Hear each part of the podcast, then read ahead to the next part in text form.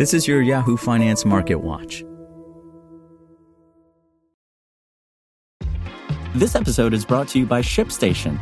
You know, some things take a lot of work, like sending little robots to far off distant planets. And just as that's challenging, so too is running a successful e commerce business, especially when there's so much to do.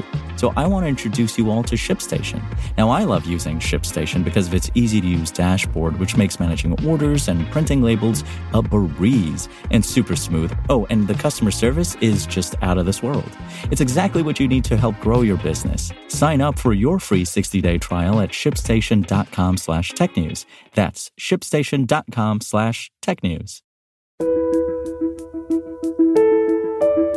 This is Yahoo Finance Daily, a daily update on the top business, finance, and stock market news from around the world. Let's jump into today's stories.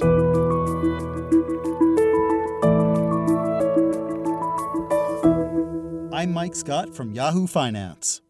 Stocks rose Wednesday as investors took in the flow of results for the 2020 election, which has so far produced no clear signs of a victor for the White House. Presented by Raytheon Technologies, our nearly 200,000 engineers, researchers, and people with purpose are building the future today. We're pushing the limits of known science to go deeper into space, advance aviation, and build smarter defense systems that protect all of us here at home. That's the future of aerospace and defense. Learn more at rtx.com. As of market close, the S&P 500 was higher by 2.2% and the Nasdaq outperformed with a gain of about 3.9%. The Dow shook off earlier declines from the overnight session to rise more than 1.3% to add about 370 points. The results so far point to a presidential race that remains too close to call, with a number of consequential battleground states, including Pennsylvania, still unlikely to produce results for the next couple of days. As of Wednesday afternoon, former Vice President Joe Biden had 248 electoral votes, and President Donald Trump had 214, according to the Associated Press. Six states had not yet been called. Candidates require 270 electoral votes to be named the winner of the election. States called for Trump Kentucky, West Virginia, South Carolina, Alabama, Mississippi, Tennessee, Oklahoma, Arkansas, Indiana, North Dakota, South Dakota, Wyoming, Louisiana, Nebraska, four out of their five electoral votes, Kansas, Missouri, Idaho, Utah, Ohio, Iowa, Montana, Florida, and Texas. States called for Biden Vermont, Virginia, Connecticut, Delaware, Illinois, Maryland, Massachusetts, New Jersey, Rhode Island, New York, New Mexico, D.C., Colorado, New Hampshire, California, Oregon, Washington, Hawaii, Minnesota, Arizona, Maine, three out of their four electoral votes, and Wisconsin. The flurry of incoming results stirred up volatility during the overnight session. Contracts on the major equity indices opened higher as overnight trading began, but gains in the Dow and S&P 500 futures flattened as the race tightened, including when the Associated Press projected Trump would win the swing state of Florida, which a number of pundits believe would go to Biden.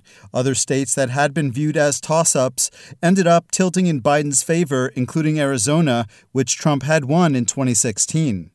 The Nasdaq, however, held decidedly higher overnight and into Wednesday. At about 10:15 p.m. Eastern Time Tuesday, Nasdaq futures surged nearly 4% to trigger a circuit breaker to cap further gains. The index held higher by more than 2.5% as of market open, with traders piling into tech shares that throughout much of the pandemic had served as a safe haven sector amid uncertainty over the economic outlook. In the bond market, U.S. Treasury yields tumbled across the long end of the curve to unwind much of their advance from their past couple weeks. The 10 year Treasury yield dipped below 80 basis points Wednesday morning after earlier jumping above 90 basis points as investors pulled back their expectations for a Democratic sweep that would likely have brought about bigger government spending.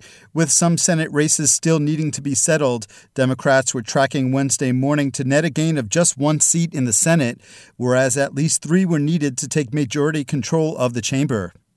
Two things are certain the blue wave has evaporated and the polls have been horribly wrong again, Sean Darby, Jefferies global equity strategist, wrote in a note Wednesday morning.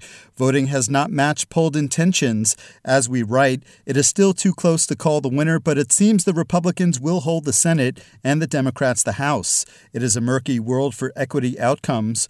We expect the S&P 500 to churn through the week.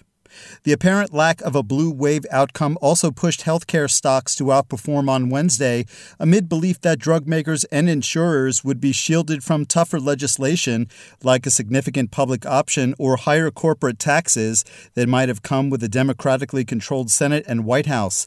The healthcare sector led the S&P 500 higher and United Health Group and Amgen strongly outperformed in the 30 stock Dow. Overseas, European stocks also traded with volatility and slid at the open before cutting losses and pushing higher after Trump prematurely and falsely claimed to have won the election in a late night address in the White House. This is a fraud on the American Republic. This is an embarrassment to our country, Trump said. We were getting ready to win this election. Frankly, we did win this election. Trump, who has previously challenged the veracity of mail in voting, said he would be, quote, going to the U.S. Supreme Court over the results of the election, opening up the possibility of a drawn out, contested election that market participants had braced for heading into the results. Biden's campaign for its party has suggested it would be willing to fight Trump in court. With stocks trending mostly higher regardless, markets have remained remarkably calm and are surprisingly not really pricing much risk or concerns around the long contested battle ahead, said Deutsche Bank analysts, including Jim Reid, in an overnight note. Fiscal stimulus looks a longer way off at the moment than it did last night, they added. But other experts warn that the lingering uncertainty over the election result could spark volatility in markets for the days to come. A conclusive result could take a few days or more, potentially spurring market volatility and leaving open the possibility of a contested result. Analysts from BlackRock Investment Institute wrote in a note Wednesday morning We prefer to look through any volatility and stay with high conviction positions amid any sell offs in risk assets. Likely low trading volumes in this period could magnify market moves. The election came against an increasingly dire pandemic situation in the United States.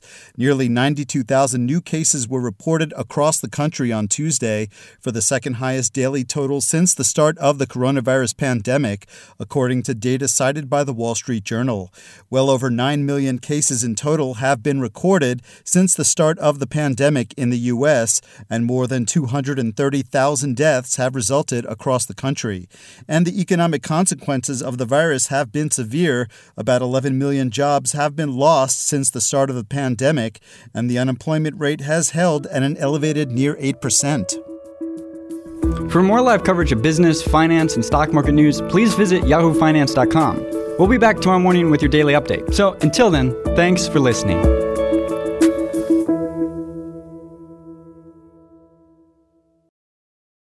Want to learn how you can make smarter decisions with your money? Well, I've got the podcast for you. I'm Sean Pyles, and I host NerdWallet's Smart Money Podcast.